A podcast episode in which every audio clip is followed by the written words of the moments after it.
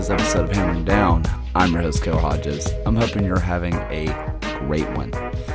In this post match reactions, obviously, we're going to be talking about Legion versus Rowdies to open up the regular season for this 2022 campaign. There's a lot to talk about in this one. Uh, first, I want to say thank you guys for all the support uh, on episode 100 with Bruno Lapa and all the support for the post match reactions with uh, with Daniel from the Unused Subs Pod. Really, really good uh, episodes, especially the one with Daniel from Unused Subs. If you listen to that podcast and then watch the match at the same time, it's it's almost like we were reading a script of what was going to happen. Everything, pretty much everything we said that was going to happen happened, which is pretty unusual for a uh, first match of the season. Most of the time, those are pretty big question marks. But we kind of nailed this one. So I, even though it is after the fact, I do recommend you giving that a listen. As for the uh, episode with Bruno, I mean, Bruno's a great guy. Took some time out of his day to talk to me. And honestly, it was a really good conversation. We learned a lot about his recovery and you know, Bruno played a key part in our draw that felt very much like a victory against the Rowdies on Sunday. But let's talk about this match. So, we had a very interesting experience, right? So, over 9,000 people were announced for this. Um, now, the broadcasters on ESPN, Mike Watts and Devin Kerr, love those guys, by the way um, had mentioned that there was going to be over 10,000 people in attendance, well over 10,000. I wonder if that's how many tickets were sold. And but the actual attendance was called to be 9,277. Um, the pictures, I, we we can we can say what we want about the pictures, but it is what it is. Um, the I don't know what to call this side. It's not the it's not the what we call the grandstands. It's the other side it looks pretty full, but man, those grandstands and just did not look great. But you know, the tarps look fantastic. I think those are good work done by the club, very much needed. Um, but we can talk all about that at some other point. Either way, what I was going to say is that the crowd sounded fantastic. Everything I was listening to, it sounded wonderful on TV, or I was watch I was listening to it on my phone because I was driving from North Carolina. Um, I was listening to everything. Uh, it sounded great. Um, obviously, I didn't watch it because I was driving. Don't text and drive, um, or watch TV and drive. Just pro life tip. anyway, um, yeah, sounded great. Sounded like it was an electric atmosphere, especially when Marlon uh, Marlon scare, uh, scored that absolute worldy of a goal. There was a lot of stuff, but honestly, the one thing more impressive about the goal was the uh, bring down or like the uh, the touch by Prosper. Prosper was playing that left wing, which is pretty unusual for him. He normally plays the right right wing, and that way he can drive into the box on his left foot and take a shot without having to switch feet and get himself readjusted, if that makes sense. And so whenever he came on to that left side, I was a little bit shocked. But that play by Eli, uh, just a bit of a long ball just over the top. Prosper brought it down just magically, just beautifully, and laid the ball off to Marlon. It made sense. I think we're going to see Prosper the assister this year, and honestly, I'm so here for it. I think that is the next step of his game. If we can start getting, you know, five, six assists out of Prosper a year on top of, you know, one, two, three goals, I I think we're getting a really good return out of Prosper because he's going to force teams to at least pay attention to him, which is all you can really ask for sometimes. Um, but I was very impressed with what we saw of him on the left side. Um, I mean, the goal by Marlon, come on, it clutch. I mean, we needed that goal. Uh, he came in for Mackey Jop, who fans were frustrated with. I think a lot of people were very confused by Mackey starting. We a lot of us thought uh, Eddie Horvat was going to start, but he did not. Not sure what the situation is on that. It could just be match fitness, could be could be health, uh, could be just as simple as Mackey won the starting spot for match one. The issue I had with it was Mackey was playing pretty deep, which is fine. Sometimes you have to retrieve the ball pretty deep, and he was making good plays to Enzo and to Bruno and to late runners. I thought he did a good job with that. He did a good job of distributing the ball. He just doesn't quite have the mobility, it seemed, to drive the ball into the box after that. Don't get me wrong, this Rowdy's defense is great, but it would have been nice to just work the ball into the box a little bit. Um, overall, I mean, obviously our offense was the most disappointing part of the day, but there was definitely stuff to improve on and stuff to look at when it comes to this. When I say it was the most concerning, this seems like a team that can fix those issues, if that makes sense. Um, those issues could easily be fixed. It looks like there's a lot there when it comes to offense. And I do like the thing that we did. We played the uh, 3 5 1 1, or basically, I mentioned this at the beginning of the year. Uh, before the season started, that I thought this would be a perfect lineup for us with three at the back, five man midfield, Bruno Lapa playing the shadow striker or playing that attacking midfield, and then passing the ball up to Eddie Horvat or Mackey Jop. Um, I called this at the beginning of the year. I thought this would have this was our best formation, and Tommy Stone agreed. I'm very glad he did. um, listen, it was really really good stuff. Enzo was making just absolute fools of people, causing havoc in the back, uh, getting under people's skin. Oh, it's so nice to see for our team. I was getting messages about Enzo from people from Tampa, just being like, "You were not kidding about how." about how he'll get under your skin. Like, yes, yes, he will. That's what he does. I'm so glad he was doing it for us and not someone else like Charlotte. Uh, Freddie Kleemann was a really good piece as well. It was really fun to watch Freddie. I I enjoyed him. He played uh he kind of played that libero role, that uh, center uh, central center back role, where he would bring the ball up a little bit. He was just a ma- primary passer when it came from the back. It was really nice to see him in that role. Phanuel lost possession, which is what led to the goal for the Rowdies. But I think a lot of that blame is going to go on Phanuel by the fans because he lost possession. But It was a bad place to give away possession. It was going to be hard for the back line to make up that ground, but Johnny Dean left. Uh, oh, I'm going to mispronounce his name. Uh, Dalgaard, I think is his name. That's how you pronounce it. D A L G A A R D. I think that's how it's pronounced. I think he's Danish. Um. Anyway, he left him completely unmarked. He got pulled into the center of the box where that ball was frankly never going to go. And if it did, there were three other Legion players there to cover it up.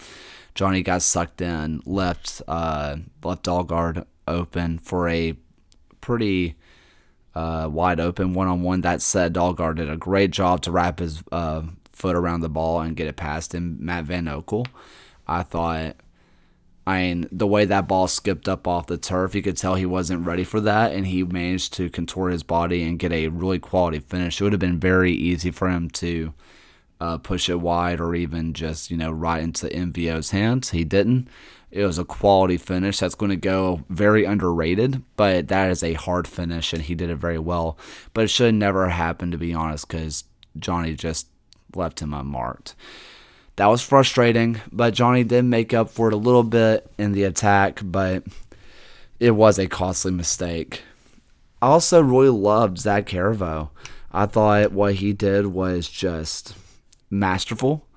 He his uh, defensive tracking was solid. His passing was really really good, and you know it was uh it was nice seeing him in the midfield and not playing center back. I think we should I think we should do that more often. I said it last year that the moment we let uh, Herivaux played like the left or right midfield areas and not just putting him either as a holding midfielder or a or as a center back that he was just phenomenal and yesterday proved that to be true he was great um, Mikey I a lot of people were wondering also why Ryan James was or why Ryan James was on the bench and uh, Mikey started. I don't know the answer to that but Mikey did well. Uh, Mikey Lopez is one of the best ball hawks in the USL, and by that I mean like he's always kind of searching for the ball, trying to do what I kind of call like stealing a possession, and that is just intercepting the ball, letting his team uh, regather themselves and recycle and start another attack.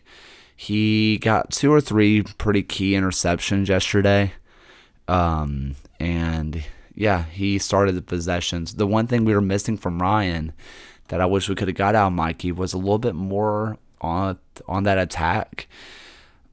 Mikey started the attack. He regained possession, allowed the Legion to attack, but once he got that ball, he didn't really influence the play after that.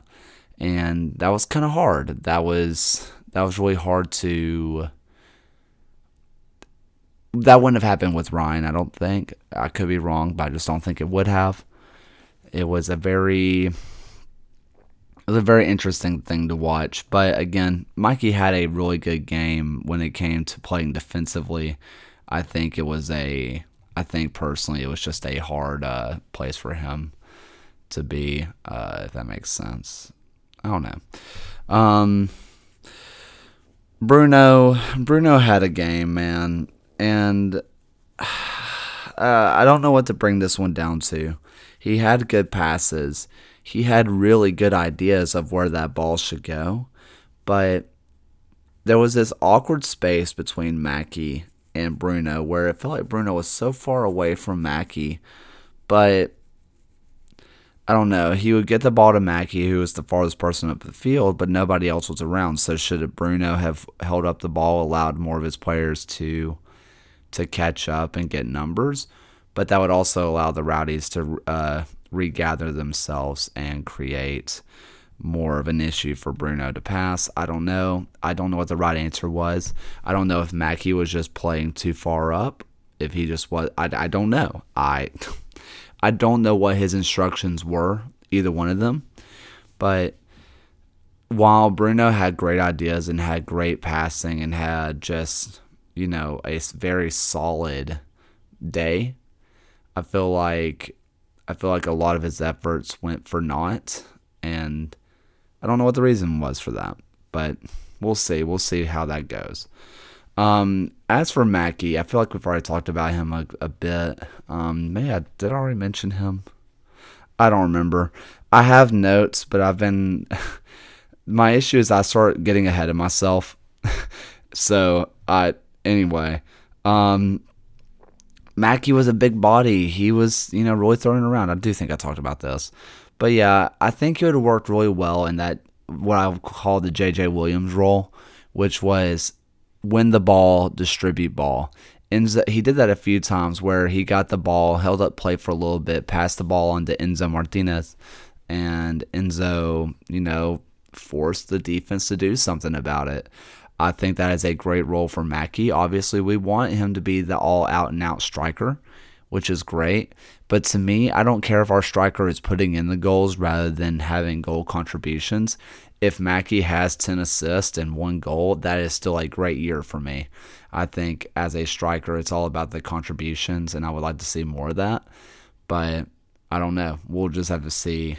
Uh, we'll see what happens there overall, it's a solid game for the Legion. You know, you're going to see numerous stats about how Legion's XG this, Legion's XG that. Um, if you watch the match, you know that the Legion were in it. I mean, you know that they were right there in it for the entirety of the match. And I've said this before possession is a stupid, meaningless stat. Um, yeah. Um, it is a very dumb stat to me, but it does indicate just the style play. The Legion have never been a type of team just to just to hold the ball up and recycle the ball. But I felt like the Legion had control over a lot of the match.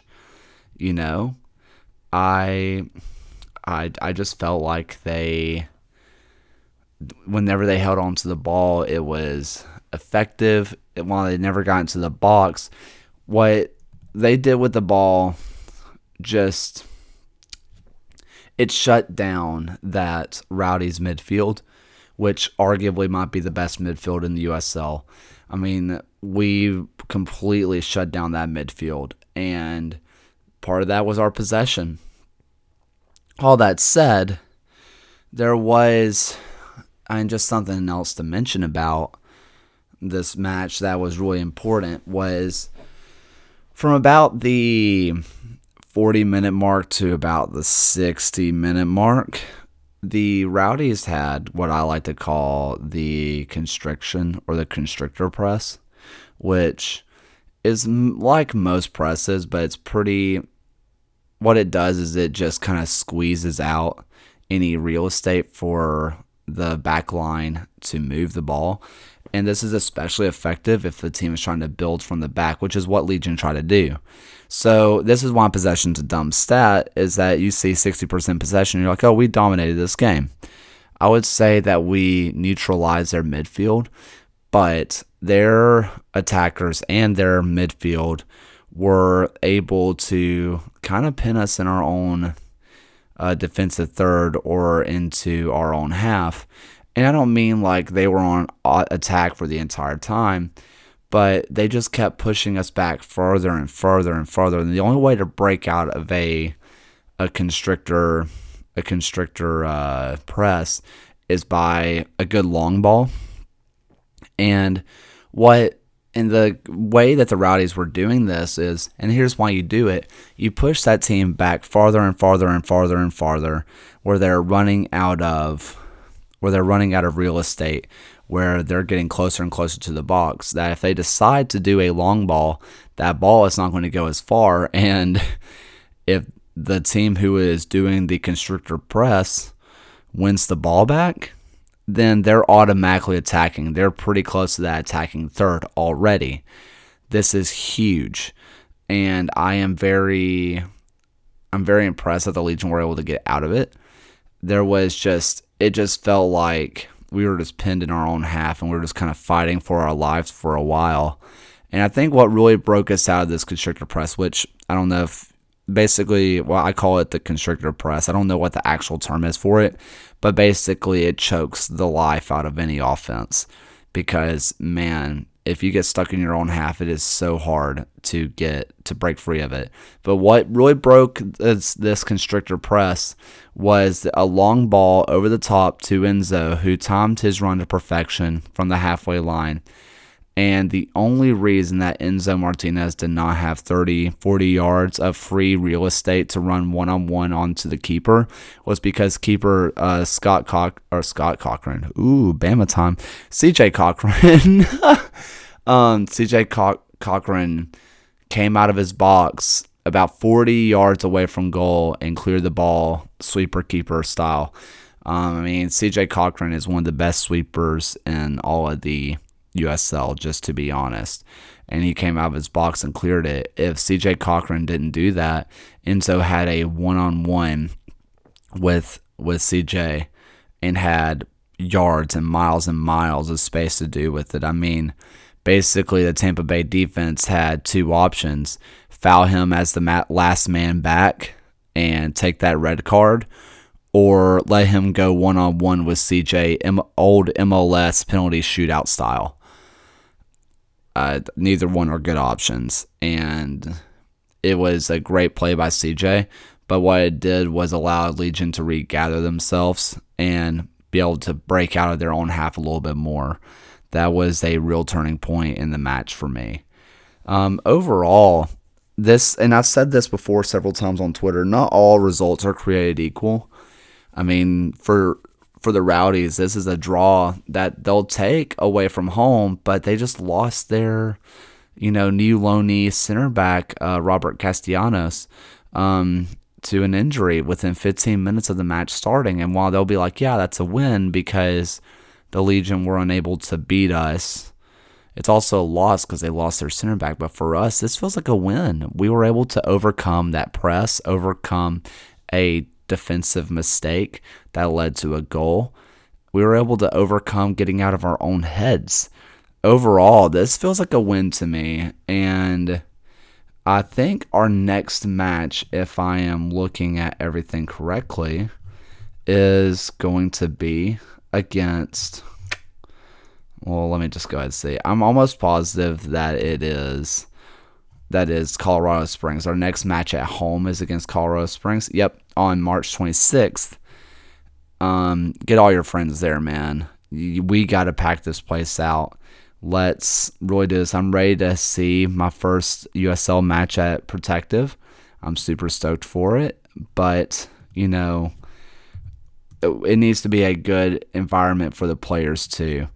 So let's get everybody out there. Let's hopefully get this. Let's get this dub against Tulsa this upcoming weekend, where we take on our old, our old uh, homegrown, if you will, uh, Mr. JJ Williams, and let's uh, let's get three points and come back to Protective and take on uh, Colorado Springs, who might have the best offense in the USL. Anyway, guys, thank you so much for listening. I really greatly appreciate it.